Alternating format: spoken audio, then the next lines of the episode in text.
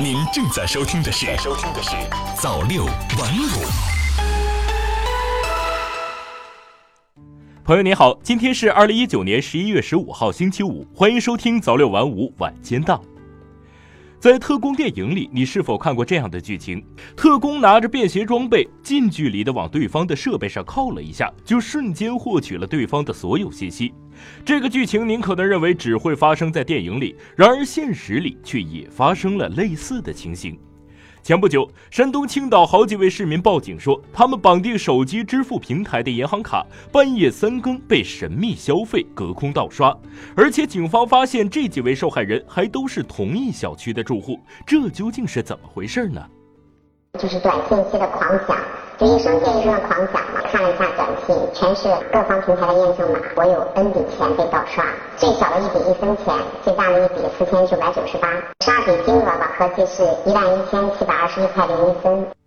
当地派出所接到报警后，立即成立专案组进行侦查，发现这是一起利用网络探测设备嗅探，非法入侵公民手机、盗刷他人移动账户支付资金的案件。确定嫌疑人后，警方立即实施了抓捕。跟我们说说为什么找你？在普吉新区，在那边盗窃。怎么盗窃？嗅探，可以看到别人短信内容，然后别人出钱。根据媒体报道，全国多地都出现过嗅探盗刷案件。那么，这个嗅探究竟是个什么东西？它如何实施短信拦截、隔空盗刷的呢？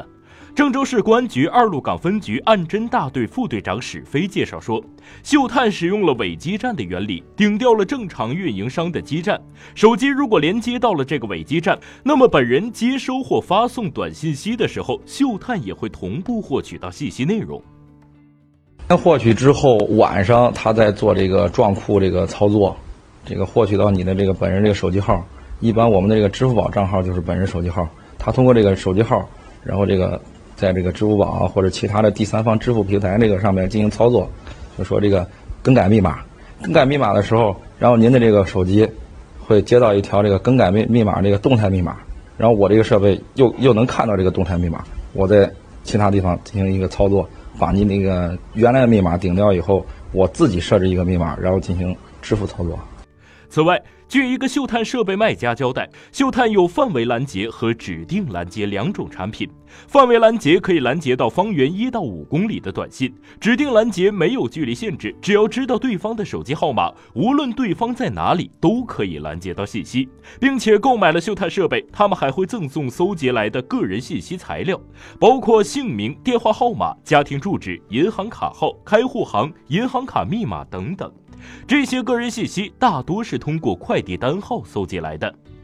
趁凌晨人们熟睡时盗刷、拦截不受距离限制、非法搜集个人信息。面对狡猾的犯罪分子，我们是否有办法防范手机被嗅探呢？答案是可以的。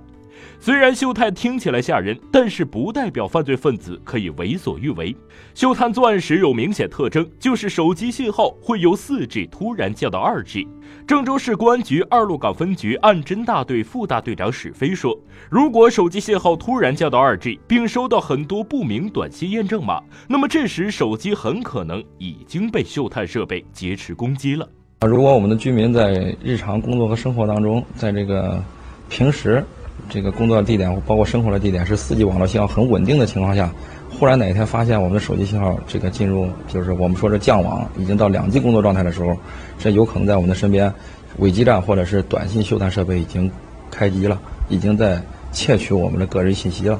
这这个时候，我们的居民要引起这个高度重视，减小损失的这个最安全的方式，要么关机，要么进入飞行状态，或者是持着我们的手机。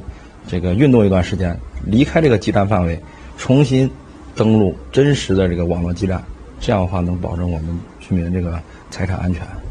此外，警方提醒广大群众，防止手机被嗅探盗刷，首先要做到平时保护好手机号、身份证号、银行卡号、支付平台账号等敏感的私人信息。在睡觉时，建议手机关机或者开飞行模式。如果夜间有上网需要，那么可以关闭蜂窝网络，只连接 WiFi。另外，如果早上起来看到半夜收到了奇怪的短信验证码，一定要想到可能是遇到短信嗅探攻击了。如果发现钱被盗刷，要火速冻结银行卡，保留短信内容，然后报警。